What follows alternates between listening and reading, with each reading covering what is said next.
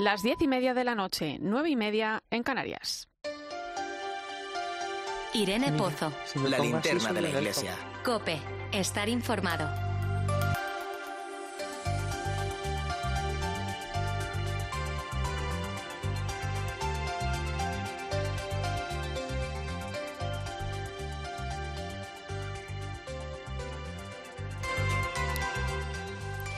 ¿Qué tal? ¿Cómo estás? Feliz Navidad. Hoy es un día de esos donde la familia está más presente que nunca, donde hemos echado de menos a muchas personas que no han podido acompañarnos, otras que marcharon, quizá precipitadamente. Un día con sabor, un poco agridulce, pero necesario.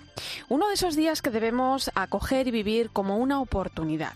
Verás, anoche, mirando el pesebre, pensaba en todo lo que este año no nos ha permitido hacer. Grandes reuniones, grandes banquetes, grandes regalos, pero el sentimiento de estar lleno ha sido más fuerte que otras veces. Y pensaba en quienes fueron los pilares de mi fe, mis abuelos. Y aunque ellos nos miman desde el cielo, aquí en la tierra cuido mucho que mis hijos tengan esa relación tan especial que yo tuve con los míos. Pero este año no ha sido fácil. No han estado en nuestra mesa, pero sí han estado muy presentes. Contemplar el pesebre y volver al origen donde empezó todo. Y hacerlo con los míos, siguiendo la tradición que mis abuelos mantuvieron, vete a saber si venía de generaciones pasadas. Seguro que en tu familia, en estas fechas, soléis mantener alguna costumbre. Te voy a contar la mía. La recuerdo desde niña, cuando cada Nochebuena, después de cenar, nos acercábamos al portal. La cunita estaba vacía. En silencio, el más pequeño de la casa cogía al niño Jesús y lo iba pasando por cada una de las personas que estábamos allí para que le diéramos un beso. Después lo colocaba en la cuna y el abuelo ponía villancicos.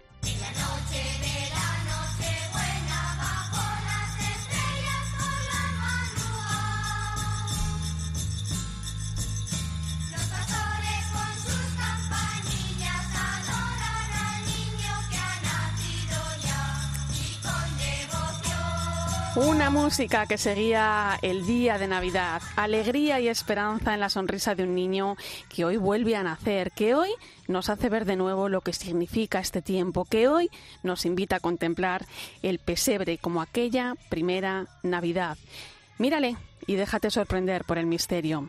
Hoy ha nacido un pequeño que nos invita a seguir caminando a pesar de las dificultades. Y en este día de Navidad te invito a que me acompañes tú también en este viaje por tantas realidades donde a pesar de lo que venimos viviendo, el niño que acaba de nacer está más presente que nunca. ¿Me acompañas? Pues coge mi mano. Soy Irene Pozo y comienza la linterna de la iglesia.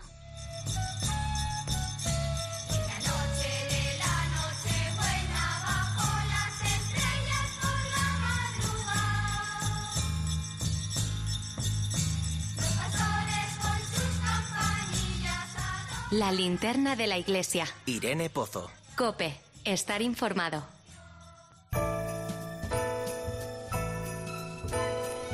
Pues comenzamos nuestro viaje en uno de esos lugares que nos llevan hasta el origen, allí donde empezó todo. Llegamos a Tierra Santa destino tradicional en estas fechas para muchos peregrinos, si no fuera porque debido a la pandemia el parón ha sido total desde el pasado mes de marzo.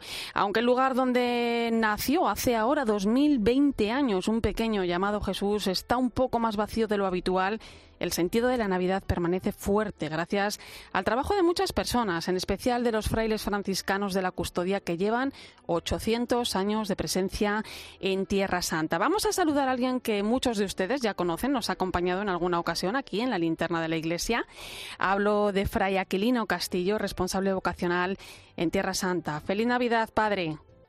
¿Cómo están? ¿Cómo están todos por aquí, por España? Feliz Navidad, Padre Aquilino. ¿Cómo, Navidad. ¿Cómo están viviendo allí la Navidad? Bueno, pues eh, creo que como en todo el mundo, con muchísima incertidumbre y ahora mismo, pues desde hace dos días, con todo cerrado de nuevo. Pero bueno, mm, de todas formas intentaremos celebrar lo mejor posible, lo más dignamente posible la Navidad el 24 en Belén. Padre, hace unos meses hablábamos en este programa sobre la situación que la pandemia dejaba también en, allí, en esas tierras donde muchas familias con niños pequeños se han visto sin trabajo, una situación que, bueno, pues se va prolongando en el tiempo, ¿no? Pero la Iglesia está acompañando esta necesidad. ¿Qué les ha enseñado este tiempo? Mire, para nosotros también ha sido un tiempo de reflexión, de ver también cuáles son las cosas esenciales. Entonces es un tiempo también para darse cuenta que eh, hay que enseñar, sobre todo a la gente joven, a que tenemos que encontrar nuestras propias fuentes eh, que nos permitan vivir, nuestros propios recursos. Entonces, no es únicamente apoyarnos en el turismo y en esperar que venga gente, sino que también hay que prepararse eh, intentar también pues que, la gente joven eh, sea emprendedora. De por sí ya el ciudadano, sea israelí, sea palestino, eh, sea cristiano, árabe o musulmán, digamos que la gente tiene también unas miras muy amplias y, no son gente que tenga miedo de salir al exterior a hacer negocios y, y de alguna forma pues ser emprendedores con pequeñas empresas o con grandes empresas, ¿no? Pero eh, de alguna forma nosotros intentamos hacer ver a la gente joven de que ahora mismo es más necesario buscar pues eh, nuevas fuentes eh, también para el desarrollo del propio país y para asegurar también el futuro. Eso es muy importante.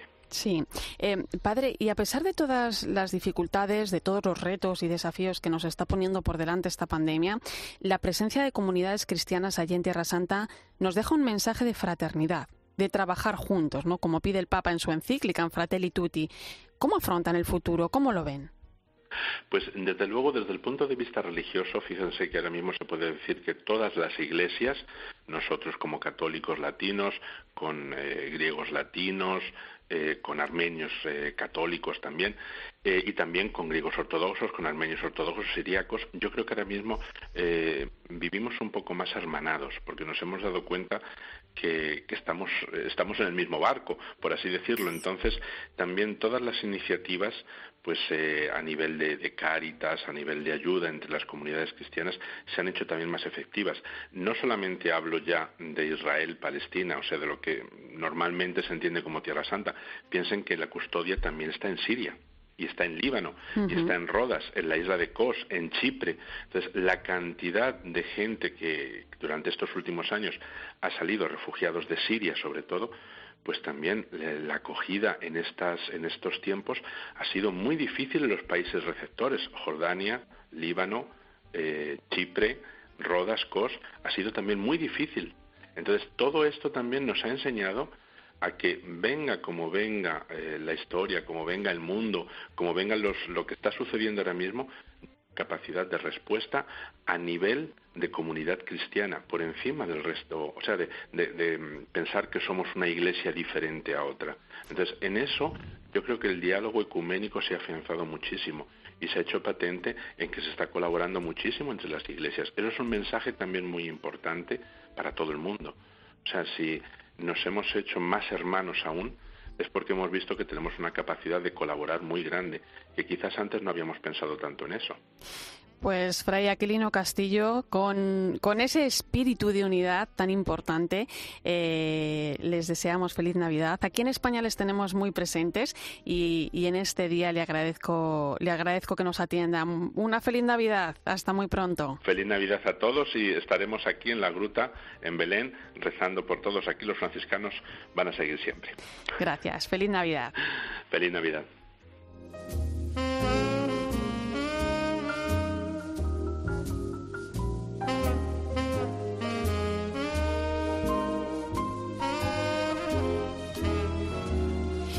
Bueno, pues de Tierra Santa nos vamos hasta la provincia de Toledo, exactamente a Talavera de la Reina. Allí las hermanitas de los pobres trabajan al servicio de los ancianos en una de sus residencias. Tampoco ha sido un año fácil para ellas. Sencillez, humildad y alegría es parte de su carisma que recuerda siempre el camino emprendido por su fundadora, Juana Jugán, que es ir siempre hacia los más pobres. Vamos a saludar a Sor Isabel. Buenas noches, hermana. Feliz Navidad. Buenas noches, feliz Navidad. Hermana, cuénteme, ¿cómo es la residencia? ¿Cuántos ancianos atienden? Bueno, pues la, la cavidad de la residencia es para 80 personas. con habitaciones individuales y luego pues salones, comedores y capilla, trabajo, mm, servicio médico, teatro. Entonces pues es una, un edificio bastante hermoso. ¿eh? Para un, estamos en el centro de Talavera, en la Plaza España, enfrente del, de, los, de la Guardia Civil. Entonces es un sitio muy, muy, muy alegre y muy céntrico para, para los ancianos. De su carisma, de su carisma mm, eh, se desprende, ¿no? entre otras cosas, el atender a los ancianos con espíritu humilde, pero garantizando siempre la dignidad que toda persona merece, ¿no? Y además con espíritu de familia. ¿Qué supone para ustedes acompañar y compartir momentos como este, el día de Navidad, con las personas mayores que, como hemos visto, bueno, pues se han convertido en uno de los grupos más vulnerables de esta pandemia? Pues bueno, comporta un poco el, como bien has dicho, nuestro carisma es ir hacia, hacia los más pobres. Y es cierto que nuestra fundadora, pues, eh, procuraba, pues, siempre atender a los más pobres, lo que hacemos hoy en día. Hoy, como tú has dicho, pues, son los más vulnerables, los ancianos, y nos supone estar, pues, mucho más cerca de ellos y en estas necesidades de la pandemia que estamos pasando y que mm, obviamente ellos eh, sienten una, una decadencia de falta de familia, porque ellos pues el no verlos, el no ir a sus casas, pues para nosotros supone el estar más cerca de ellos, el descubrir más eh, la necesidad que tienen, el acercarnos a ellos, el estar con ellos, el escucharlos, el saber las necesidades que tienen, que a lo mejor pues eh, anteriormente pues no, no les dábamos tanta prioridad porque la familia era la familia. Pero es que esta pandemia nos ha metido en un mundo de estar y reconocer la necesidad del uno al otro. Entonces, eh, los necesitamos a ellos y ellos nos necesitan a nosotros. Entonces, esa unidad, esa humildad, como decía nuestra madre, pues para servir a los pobres es ver a Cristo en ellos, es verdad, pero a la vez pues ver la dignidad de la persona. Ellos necesitan, aunque estemos aislados, aunque no podamos ver, una calidad de vida, una seguridad, que ellos se sientan seguros, que se sientan protegidos intentamos pues hacerles felices en la medida que podemos. Sor Isabel creo que tiene está muy cerquita de uno de los ancianos que vive allí, de Antonio. A ver si, si nos lo puede poner. Antonio. Buenas noches, buenas. Feliz Navidad. Igualmente. ¿Cómo está viviendo estos días? ¿Ha comido mucho turrón? ¿Le han dado las hermanas turrón? Pues sí, las hermanas. las hermanas de vez en cuando nos pasan la bandeja. No nos dejan de dar. Bueno, eso es importante. ¿Cómo están viviendo estos días, Antonio? ¿Qué es lo que más le gusta de, de la Navidad? Bueno, lo que más me gusta de la Navidad es que va a nacer el niño Jesús y entonces es lo que fundamentalmente para para mí es, la gracia de esta fiesta. Sentirnos familia y, más con él. Entonces, una, la verdad es que es una bendición. ¿Ha echado algo de menos? Pues la verdad es que no, porque aquí tenemos todas las necesidades que tenemos, porque las hermanas se con nosotros, se vuelcan con nosotros y la gente que está trabajando aquí, la verdad hay que dar gracias a Dios, porque es verdad que se han dado muchos aplausos a las enfermeras, los enfermeros, pero la gente trabajadora de las casas se han borcado. No sé yo cómo pueden borcarse con nosotros y luego ir a su casa y volver, volverse a borcar en sus casas. La verdad es que es fundamental pues, el trabajo que han hecho. No están pagados para nada. Antonio, ese aplauso hoy desde aquí se lo mandamos a ustedes, a, las personas que están allí. Un aplauso, Antonio. Muchas pues gracias. muchísimas gracias. Feliz Navidad. Igualmente. feliz... Que el niño Jesús os traiga toda la esperanza y todo el buen hacer para este tiempo. Sor Isabel y Antonio, un fuerte abrazo. A ustedes, muchas gracias. Bendito sea Señor. Feliz Navidad. Igualmente. Escuchas la linterna de la iglesia. Con Irene Pozo. Cope, estar informado. Y te acordarás de la terrible explosión ocurrida en el puerto de Beirut hace apenas unos meses que se cobró la vida de más de 200 personas. La fuerte crisis económica, la pandemia y las consecuencias de este hecho colocan al Líbano en una situación de extrema gravedad. Como no podía ser de otra manera, la labor de la Iglesia no cesa. Hoy te quiero contar la historia de alguien que nunca perdió la esperanza, Jack Germanos.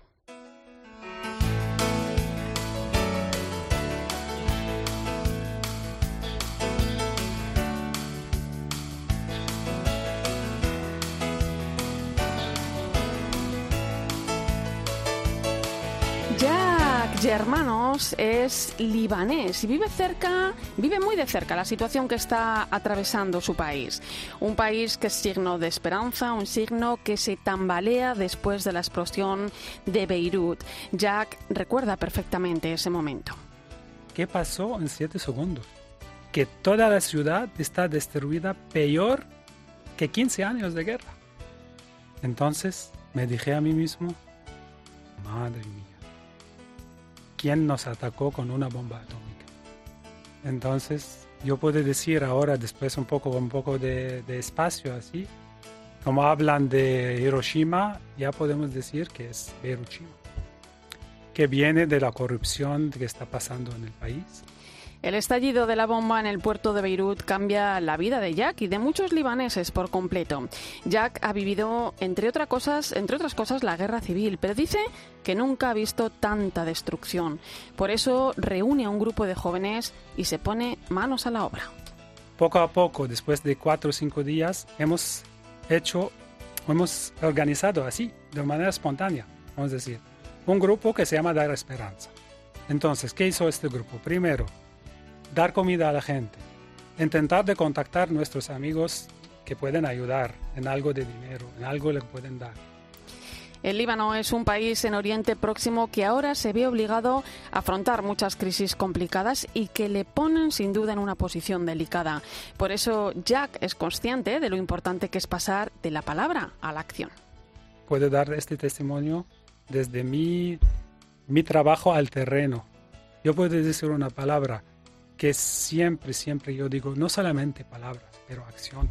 Las palabras son buenas, pero podemos vender muchas palabras. Pero acción, es, este es lo que hemos hecho. Realmente, una acción y poco a poco organizar y ver a dónde vamos con una esperanza. Jack es el testimonio vivo de lo que está viviendo el Líbano hoy, pero también es el ejemplo de que existe la esperanza, de que la fe no ha desaparecido en el país y que los cristianos están aportando su granito de arena para hacer aquello que la Iglesia está llamada a ser, sembrar el Evangelio. Escuchas la linterna de la Iglesia. Con Irene Pozo. Cope, estar informado. Líbano, país de acogida durante años de miles de refugiados cristianos de Siria, Irak y Palestina, necesita ayuda. Por este motivo, la Fundación Pontificia Ayuda a la Iglesia Necesitada acaba de lanzar la campaña Resiste Líbano, con la que quiere sostener la ayuda a la Iglesia libanesa.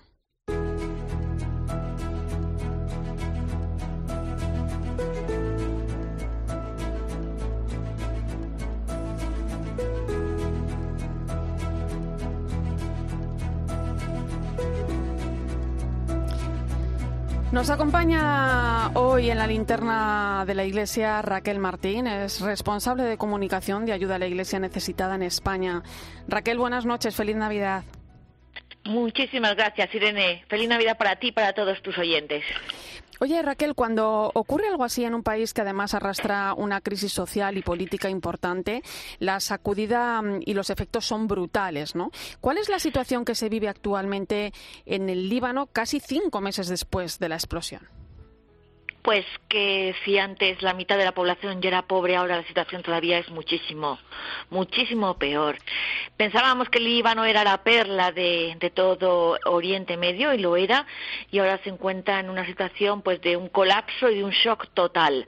Llevamos arrastrados una crisis económica, de evaluación de la moneda, no hay trabajo, uno de cada tres habitantes en el Líbano es refugiado, es extranjero, una crisis eh, sin formación de gobierno no totalmente eh, colapsada, las instituciones bloqueadas, no pueden sacar dinero los libaneses y encima llegó la pandemia, el COVID, que ha afectado, como bien sabemos, a todas las ciudades sin entender ni de países, ni de razas, ni de religiones. Y el 4 de agosto una explosión que ha sacudido pues todos los cimientos de este país, la verdad, en el que murieron 202 personas y todavía falta por reconstruir. Em, Raquel, Líbano siempre ha sido un país de acogida. Ahora muchas familias cristianas se plantean abandonar su tierra ante la dificultad. Decía el Papa Francisco, eh, lo decía conmocionado poco después de, conocer la noticia de la explosión, que este país es un modelo de convivencia y tolerancia único en la región y que ese patrimonio no puede perderse. ¿Por qué es importante que los cristianos no desaparezcan de allí? Pues mira, Irene, porque Líbano es un país muy pequeño, muy pequeño, tiene la extensión de Asturias, para que nos hagamos una idea, pero en vez de estar horizontal es vertical. Eh, es un país muy pequeño, pero es único en todo Oriente Medio. Es el país donde existe el mayor número de cristianos de toda la región.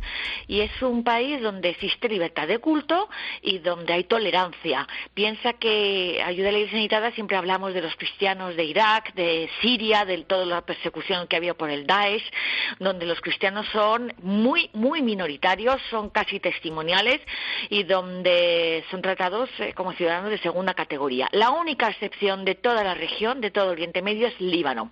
Allí conviven más de 17 confesiones distintas de cristianos, con sunitas, con chiitas, donde los cristianos no son minorías, son un 35% de la población, son actores importantísimos. Toda la educación y toda la sanidad eh, depende de las comunidades cristianas que tienen un nivel altísimo hasta ahora y de repente, eh, bueno, pues eh, está, está tambaleándose un sistema en el que hay un reparto entre sunitas, chiitas y, y, cristianos. El primer ministro es un maronita, que eso no ocurre, por supuesto, en ningún país de Oriente Medio, y donde esta convivencia es posible, es pacífica entre, como digo, entre musulmanes y cristianos. Se entienden, hay convivencia, hay tolerancia, hay pluralidad, y aunque es difícil, es difícil, hasta ahora es posible. Por eso eh, el Papa Francisco y ya en los años 90 de eh, San Juan Pablo II que Líbano no es solo un país, es un mensaje al mundo entero. Lo que ocurre en Líbano no ocurre en ningún lado. Por eso,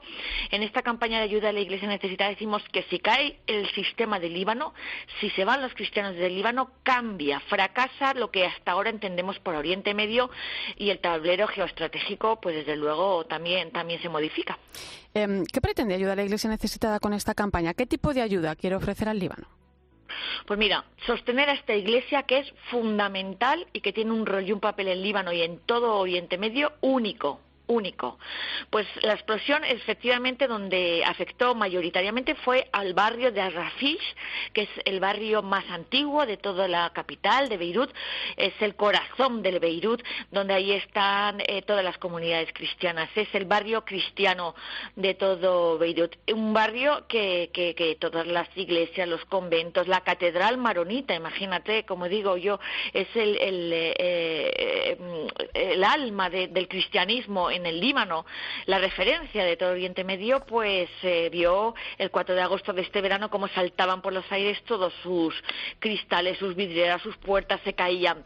Y entonces, pues, ¿qué pretendemos? Pues reconstruir esta iglesia. Por supuesto que físicamente las catedrales, los conventos, eh, todas las iglesias, las casas provinciales, los centros catequéticos, los centros pastorales que están haciendo un trabajo fundamental, una acción social enorme en este país que, como digo, está cada vez más y mantener a la iglesia que no son piedras, como decimos, es tierra santa, mantener las piedras vivas a esta comunidad de cristianos, a estos maronitas, a estas distintas confesiones que eh, pues es probable que si el país está colapsado, las familias quieran irse y vuelva a haber otro éxodo de libaneses por el mundo. Queremos que, que se mantengan allí porque son los únicos capaces de aportar el mensaje de Jesús, del Evangelio en árabe, en una región en donde cada vez escuchar el mensaje de Jesucristo es más difícil.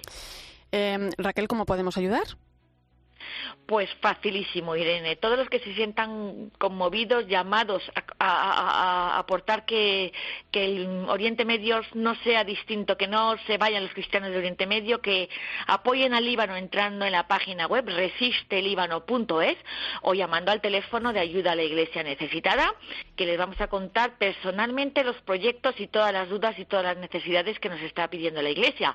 El teléfono es el 91 725 92 12. 91 725 92 12. Pues Raquel Martín, muchas gracias. Eh, España es un país solidario. Estoy segura de que lo vamos a conseguir, por muy poquita que sea la ayuda, que entre todos seguro que hacemos algo grande para ayudar a los hermanos del Líbano que realmente lo necesitan. Vamos a repetir esa página web para poder colaborar con esta campaña. www.resistelíbano.es o el teléfono 91 725 92 12. Gracias y feliz Navidad, Raquel. Igualmente, feliz Navidad para todos. Escuchas la linterna de la iglesia. Con Irene Pozo. Cope, Estar informado. Pues no podemos pasar este día sin poner un poco de letra y música a la Navidad. Vamos a hacerlo con un villancico que cada año nos sorprende. El villancico del colegio, del coro del colegio Tajamar, que es ya toda una tradición en España y, y que en este año 2020 suena así de bien.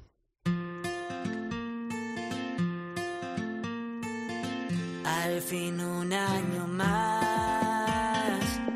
ha llegado diciembre. Luces en mi ciudad que me anuncian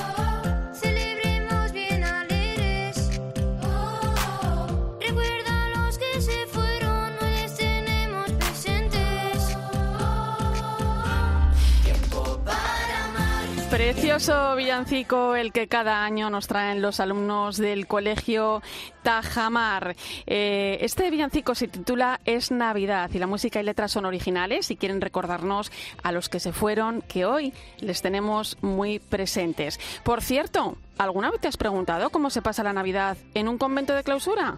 Pues te lo cuento a partir de las 11 de la noche, las 10 en Canarias.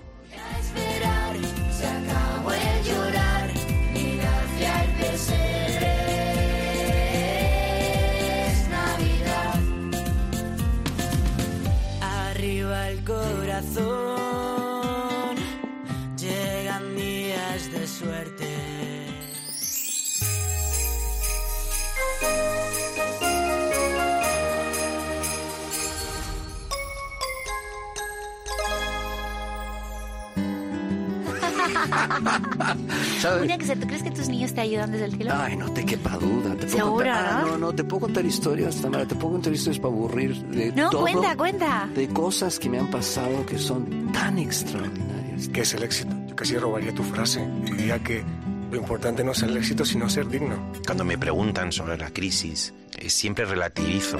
Vivimos el mejor momento de la historia universal. Pero ¿cómo, cómo puedes decir eso? Y dice, bueno, dime otro en el que tú vivirías. Este fin de semana a las 5 de la tarde en Cope, Diálogos en Navidad. Un café sonoro en medio de tanto ruido. También en cope.es y en redes sociales. ¿Conoces la revista Vida Nueva? ¿Cómo no la voy a conocer? Hasta la lee el Papa Francisco. Cada semana adelanta todas las noticias y el mejor análisis de la actualidad de la Iglesia. Suscríbete a Vida Nueva y recíbela en casa semanalmente por menos de 9 euros al mes. Entra en vidanuevadigital.com y tendrás un 20% de descuento. ¿Qué ganas tengo de una vida nueva? Bonita la gente que viene y que va. Bonita la gente que no se detiene. Bonita la gente cuando es de verdad. Que lucha y convence. Igual a igual siempre. Bonita la gente que es diferente. Que tiembla, que siente, que vive el presente. En Grupo Social 11 trabajamos para que miles de personas con discapacidad puedan dar lo mejor de sí mismas. Porque cuando todos damos lo mejor de cada uno, el mundo es más bonito. Grupo Social 11 te desea feliz Navidad.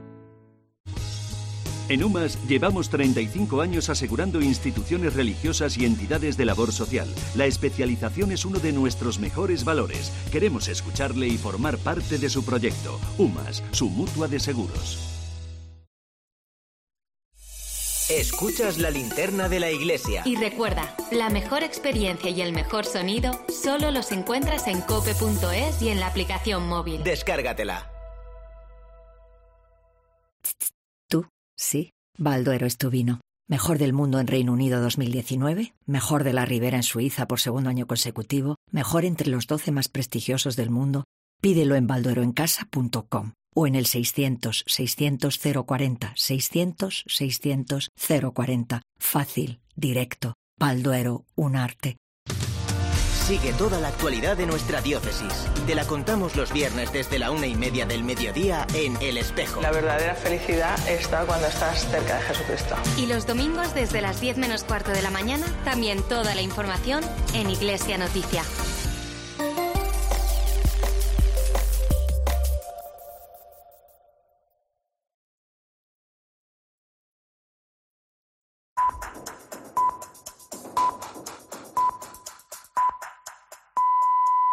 Son las 11 de la noche, las 10 en Canarias. Irene Pozo. La linterna de la iglesia. Cope. Estar informado.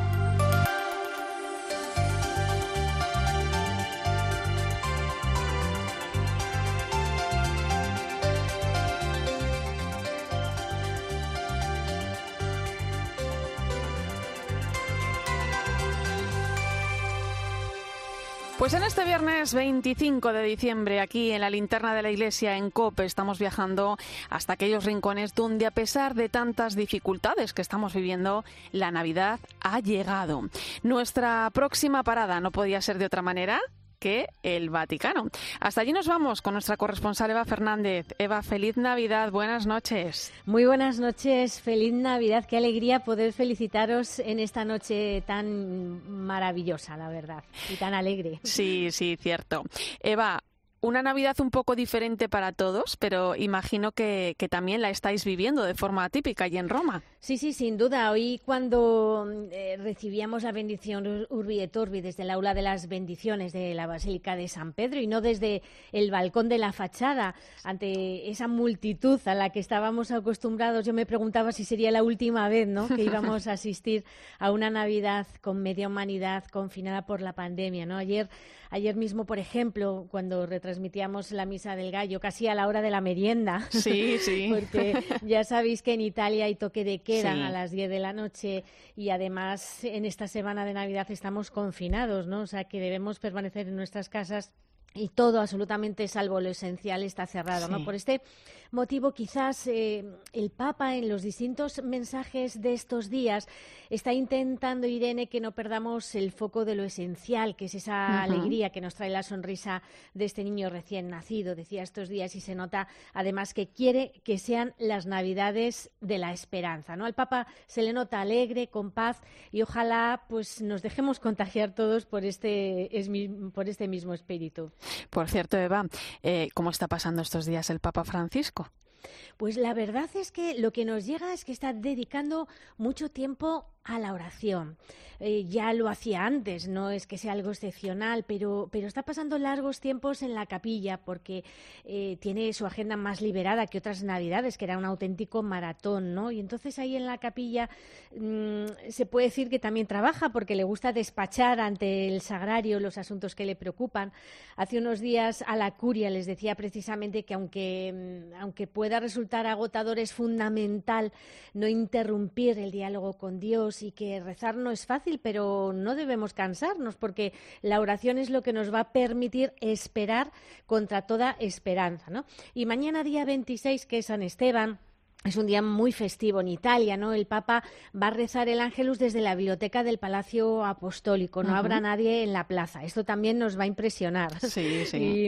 Y, y será una semana que, bueno, pues va a transcurrir con su ritmo de, de trabajo habitual. El mismo día 31 de diciembre, que es la solemnidad de María Madre de Dios, va a presidir en la, en la Basílica el rezo de las primeras vísperas, hará un rato de oración ante el Santísimo uh -huh. y rezará el Te Deum, ¿no? Es un, uh -huh. es un Te Deum muy especial en agradecimiento por el año que termina y quizás, que eso no lo sabemos, hasta ahora había ocurrido, no olvidemos que eh, hay confinamiento, no habrá nadie en la plaza, no sabemos uh -huh. si a nivel privado se acercará a conocer el famoso nacimiento de la Plaza de San Pedro sí. y no descarto que sobre todo porque ya lo ha comentado y le hace especial ilusión visitar todos los que se encuentran por el por la, mm, la columnata de San de Bernini, ya hablo en italiano, ya, ya me gustaría a mí hablar en italiano, pero te sale por el columnato, iba a decir por el columnato como si fuera una palabra española, ¿no? Pues ojalá el Papa pueda visitar esa exposición de Belénes de la que ya ha hablado y ya lo y lo que nos queda que mmm, hablaremos aquí eh, la semana que viene, pero el 1 sí. de enero es la Jornada Mundial de la Paz sí. y, mmm, y, la fiesta de María Madre de Dios. Sí. El Papa va a celebrar una misa que teníamos duda, pero sí que celebrará misa en la Basílica de San Pedro, por supuesto, ante un público muy reducido y rezará el Ángelus también desde la biblioteca del Palacio Apostólico, pero ya lo contaremos la próxima semana. Semana. El día de Año Nuevo. Pues querida Eva, aunque sea una Navidad diferente que a muchos nos haya tocado pasar lejos de los nuestros, esa mm, alegría de la que habla el Papa, eh, esa Navidad de la esperanza eh, que nos estabas contando, nace más, más, eh, más fuerte ¿no? que nunca en nuestros corazones. Esa es la esperanza de este tiempo. Feliz Navidad, Eva. Feliz Navidad, feliz Navidad a todos. Y fíjate, Irene, me, me viene, me estabas contando esto solo un breve senci- Sí. eh, sencillo consejo del Papa para estos días, ¿no? Pasar tiempo delante del pesebre, confiarle nuestras vidas, hablarle de las personas que nos importan, hacer con él un balance del año que está llegando a su fin. Y yo creo que es un consejo que, que repetía estos días y seguro que nos puede resultar útil a todos. O sea que, que lo dicho, un fuerte abrazo y feliz Navidad. Feliz Navidad. Escuchas la linterna de la iglesia. Con Irene Pozo. Cope, estar informado. Pues alegría y esperanza para este día de Navidad que en cierto modo nos ha dado la oportunidad de volver al origen, de redescubrir el verdadero sentido de la Navidad.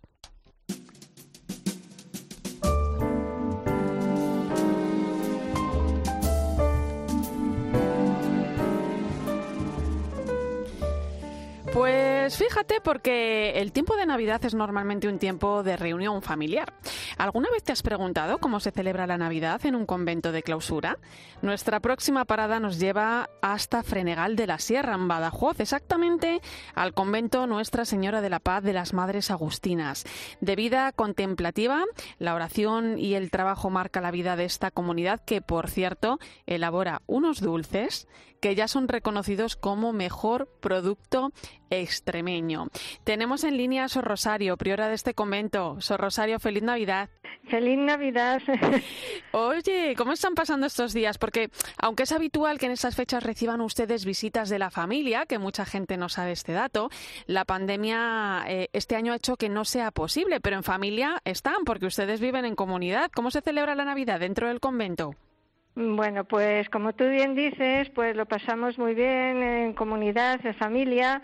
Es verdad que este año las familias pues no pueden venir porque viven lejos, en Madrid, en Barcelona, Ávila, y no pueden venir. Valencia, pero bueno, la familia, esa es la familia de la carne, a la que queremos con toda el alma, la llevamos en el corazón. Pero nosotras, nuestra familia, pues lo pasamos muy cerquita del pesebre, muy cerquita, estando siempre pues presente con el niño Dios. Ahora le contemplamos como Jesús niño, ¿sabes? Y luego pues pidiendo por toda esta pandemia que hay, rezando por todas las necesidades del mundo y pidiendo por vosotros también, porque tenéis un- Sí. una Sí. una labor muy grande, muy grande para llegar, llevar la fe por todas las partes. Madre, es que- nosotras en la oración y vosotros ahí, con en marcha, a la- Sí. al frente, al frente. Madre, es que este año, eh, bueno, pues ha sido un poco difícil para todos. Eh, ustedes, como me decía, han rezado y siguen rezando mucho. ¿Cómo se ha vivido desde dentro la pandemia? ¿Se han visto afectadas de alguna manera? Bueno, pues con la enfermedad, mm, gracias a Dios, no. No hemos pasado ninguna la enfermedad ni eso. Pero bueno, lo hemos pasado, pues sí, viendo eh, que también hay un poco mucho más de distancia, la gente se acerca menos al torno, aunque es un pueblo muy que nos quiere mucho, nos tiene mucho cariño y entonces pues siempre nos han tenido presente, se han acercado a traernos a lo mejor comida, a ayudarnos de otra forma, que, que necesitan para que ustedes no salgan, porque así con eso si pod- se lo podemos hacer nosotros, no lo cojan ustedes, como cuidándonos, con mimo, con mimo. Se han sentido queridas, sí. ¿Cuántas son Exacto, ustedes en la ¿Cuántas son ustedes en la comunidad? Somos doce. 12 hermanas. Y, 12. y me han dicho que elaboran ustedes unos dulces de matrícula de honor. Eso dicen, nosotras hacemos, lo hacemos con mucho cariño, mucho amor, buena materia prima y luego pues eso, el, el cariño que ponemos y al elaborar los dulces pues siempre mm, lo llevamos a la oración, a Jesús, pensando en las personas que necesitan de nuestro apoyo y nuestra oración, rezando por los más débiles, los más pobres, y es lo, es lo único que hacemos. Y dicen que sale muy bueno, será eso, digo yo, que Jesús lo ayuda. Oración y trabajo, madre. Pues es una alegría poder hablar con usted en este día de Navidad, Sor Rosario, descubrir un poquito más de la vida contempla- contemplativa que tan desapercibida pasa para muchos y que hace una labor estupenda. Un fuerte abrazo y feliz Navidad. Igualmente, muchísimas gracias para todos y que también cantamos villancicos y lo pasamos muy bien, ¿eh? Eso es, es que hay- este día es alegría y esperanza. Exacto, exacto, así, así, así. Eso es lo que quiere la Iglesia, lo que quiere el Papa y lo que tenemos que hacer, sí. Feliz Navidad, Sor Rosario, un fuerte abrazo a todas. Igualmente, adiós. Escuchas la linterna de la iglesia. Con Irene Pozo. Cope, estar informado. Pues hemos hablado con muchas personas hoy en las que, bueno, podemos reflejar parte del trabajo que la Iglesia realiza tantas veces de forma silenciosa, pero con mucha esperanza.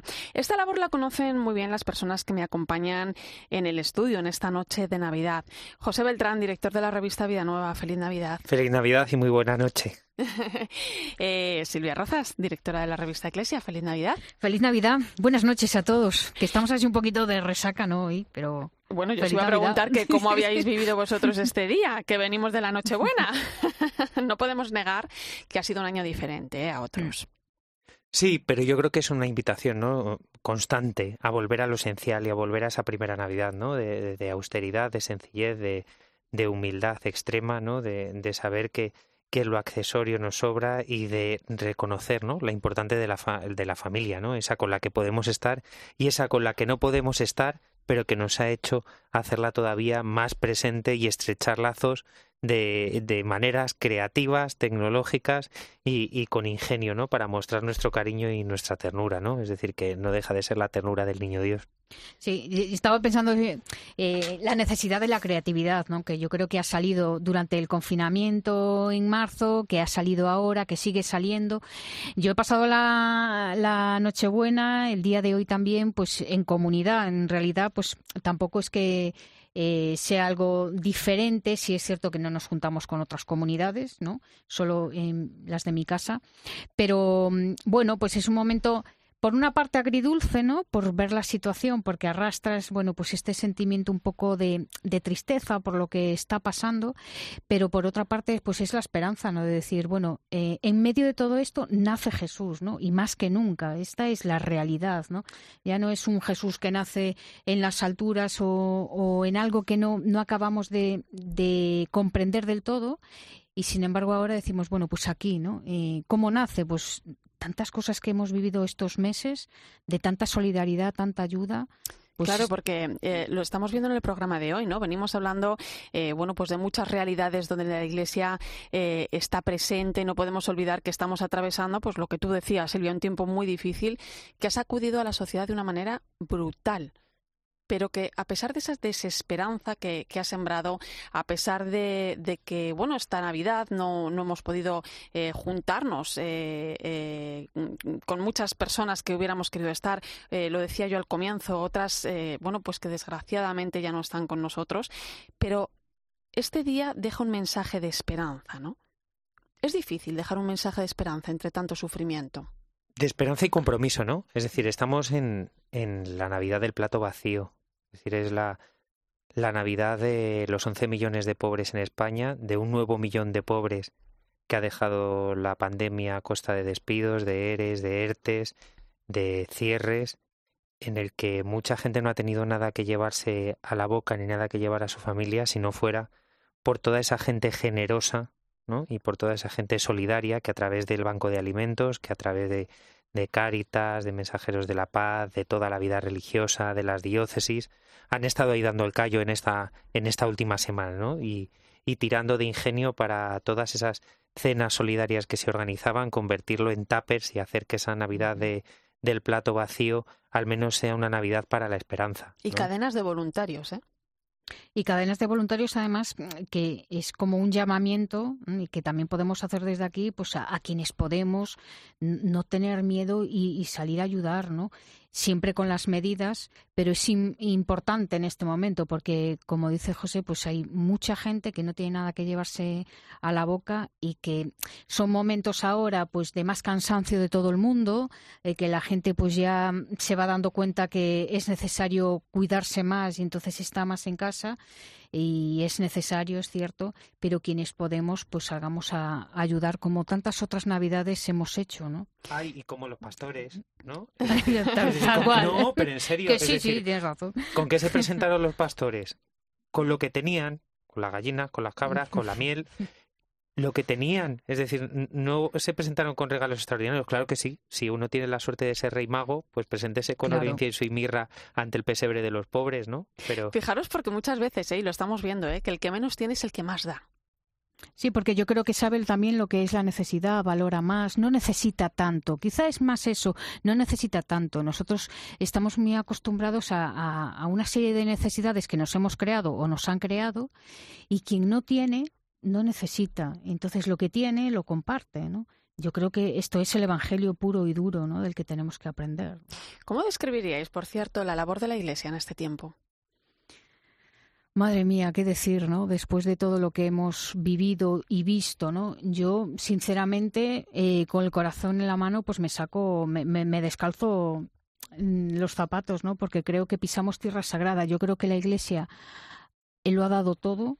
¿eh? Eh, silenciosamente, eh, que nuestras parroquias han estado abiertas a las necesidades de la gente. Y eso pues sin, sin micrófonos, sin platós, sin cámaras, ¿no? Y eso es lo que hay que, hay que valorar, ¿no? Que estamos ahí, es, anunciamos el Evangelio y lo concretamos de esta manera, ¿no? Estando cuando se nos necesita. Mira, este año por primera vez, ¿no? En, en 800 años se podía ver, ¿no? O decían el fenómeno Sí. A la estrella de Belén, Cierto. ¿no? Mm. Pero el que no se haya visto en estos 800 años no significa que no estuviera ahí, ¿no? Y yo creo que ese es el papel de, de la Iglesia y que está siendo en este tiempo, ¿no? Que, que aunque no se reconozca, aunque no suene con bombos y platillos, eh, esa estrella permanece y permanece al lado de los que más lo necesitan, ¿no? Cantaba Maritrini aquello de, de ha caído una estrella en mi jardín, ¿no? Yo estoy seguro que en muchos jardines, ¿no? Y en, en jardines espinosos, la estrella de la iglesia ha estado presente, ¿no? Es decir, en, en tantas situaciones de, soledad en las residencias de ancianos, ¿no? En tantos enfermos que el único acompañamiento que han tenido ha sido de, de ese personal sanitario y de ese capellán que ha estado ahí y de tantos que han necesitado simplemente una mano de, de apoyo, ¿no? Es decir, más allá de lo económico, ¿no? Y yo creo que ahí la Iglesia sí que sin presumir está en la avanzadilla en la cultura del cuidado. Eh, los dos trabajáis en la comunicación de la Iglesia, que, que, en este tiempo, yo me incluyo, nos hemos convertido en un verdadero servicio a la sociedad, también muy importante. Fijaos lo que nos decía antes eh, la madre de, del convento, ¿eh? como rezaban también por los medios de comunicación. Mm. ¿Cómo ha sido vuestra experiencia? ¿Creéis que la comunicación de la Iglesia, eh, bueno, pues ha estado a la altura? Eh, misión, servicio, ¿podemos hacer más? Bueno, yo creo que en materia comunicativa, yo creo que no nos podemos conformar, ¿no? Que tenemos que hacer más, pero también mm, mi experiencia en este tiempo es que hemos ido dando pasos, eh, pasos en, en, España sobre todo mm, de una cierta coordinación poco a poco, pero desde luego no nos podemos eh, conformar. Mm, yo creo que siempre tenemos que equilibrar y conjugar lo que es el anuncio y lo que es la denuncia. Y hay muchos momentos también en estos meses que hemos tenido que denunciar y que vamos a tener que seguir haciéndolo, ¿no? Denunciar aquello que va contra la dignidad de la persona.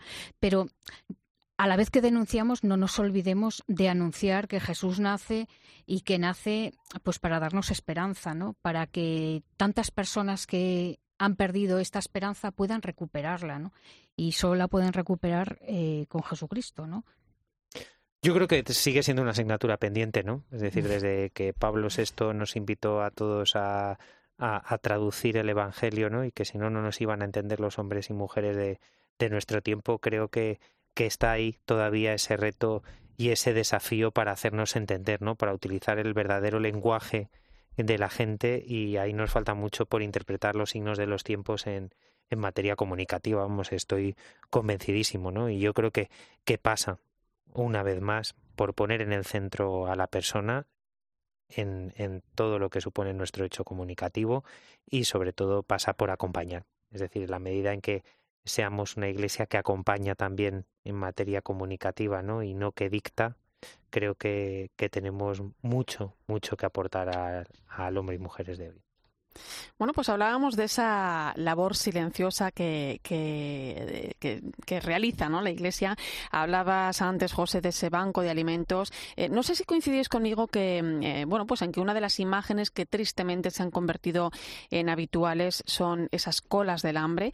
Hemos visto durante meses cómo la demanda crecía, cómo familias enteras que jamás habían tenido necesidad han tenido que recurrir a este tipo de servicios. Muchos de ellos incluso se han dado en parroquias eh, y en centros de la iglesia, ¿no?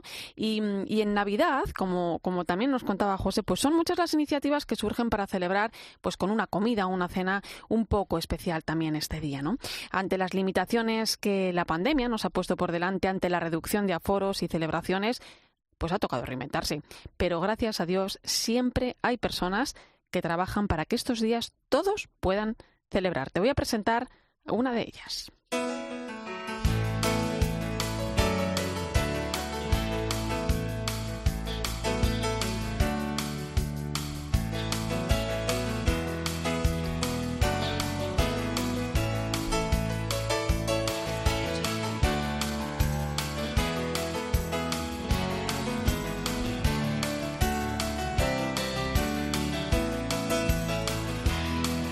Pues te invito a cenar.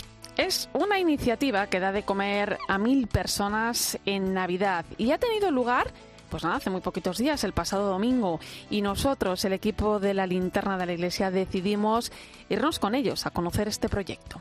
Invito a cenar es una iniciativa que mm, lleva ocho años ya que se está haciendo.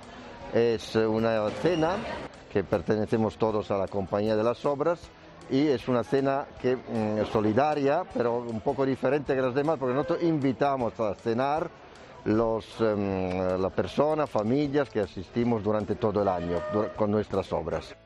Durante largas horas, chefs de alto nivel se dedican a preparar el menú para las personas que más lo necesitan en estas fechas. Además, los platos de comida no son cualquier cosa. Así lo explican sus autores. Entonces vamos a llevarles una bandejita con diferentes tapas, ¿no? Que sería como el aperitivo, ¿no? Eh, tapas muy, muy curradas, ¿no? De, de eso que llaman alta cocina, ¿no? Que, que este año tocaba un poquito, ¿no? Enmerarse un poquito más que... Yo digo que no es un, no es un menú, ¿no? No es una cena, es un, es un regalo. Entonces, pues los regalos tienen que ser bonitos. Este año es más complicado, pero eso no quiere decir que se den por vencidos en Te invito a cenar. Por eso los voluntarios se han encargado de llevar a cada persona su menú, o mejor dicho, su regalo, para que les falte un poquito menos este año. Eh, o sea, me parece una experiencia brutal. Vine ya el año pasado y la verdad es que me encantó, eh, sobre todo estar con la gente aquí y poder ayudar. Y en especial este año que ha sido más difícil, pues poder aún así hacer algo por gente que no, es- no tiene tantas sí, oportunidades en, en Navidad para cenar o, o tener regalos. Un bonito gesto que quiere tender una mano a la gente que menos tiene, no solo durante las Navidades, sino siempre, porque a nuestro alrededor hay mucha gente, muchas personas que nos necesitan. de poder mostrar a estas familias que lo han pasado horrible y lo están pasando muy mal, eh, que estamos cerca de ellos. O sea que lo más importante era que esas familias supieran que nosotros por encima de cualquier cosa estamos para acompañarles.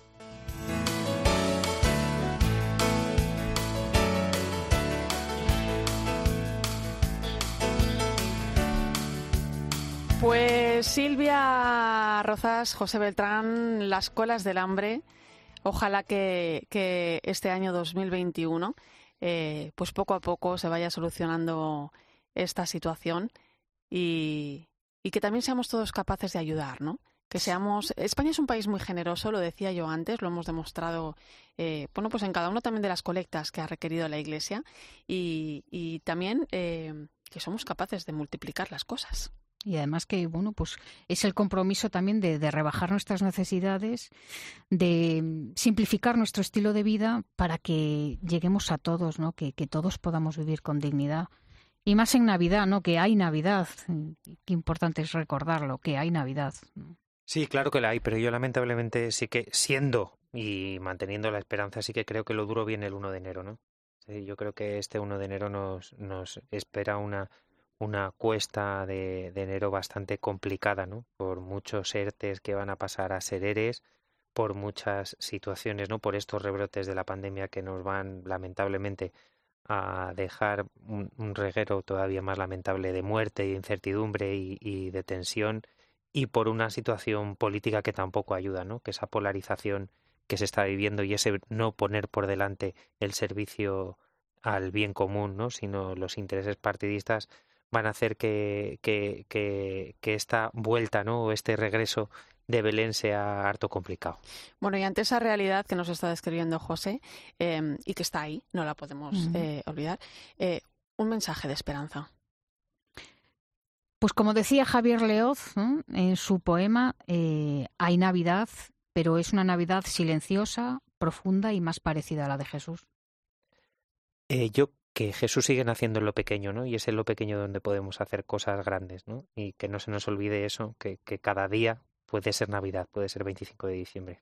Y que estamos todos juntos y que todos juntos saldremos de esta. José Beltrán, Silvia Rozas, gracias por vuestra compañía esta noche tan especial, donde nos hemos acercado a muchas realidades, ¿eh? con esa esperanza y alegría que trae el nacimiento del niño Jesús. Muchísimas gracias a los dos.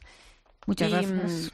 Y a ti que has caminado a mi lado esta noche, gracias por mantener la linterna de la iglesia encendida en esta noche de Navidad. Te espero de nuevo el día de Año Nuevo para viajar juntos por muchos más lugares. Feliz Navidad.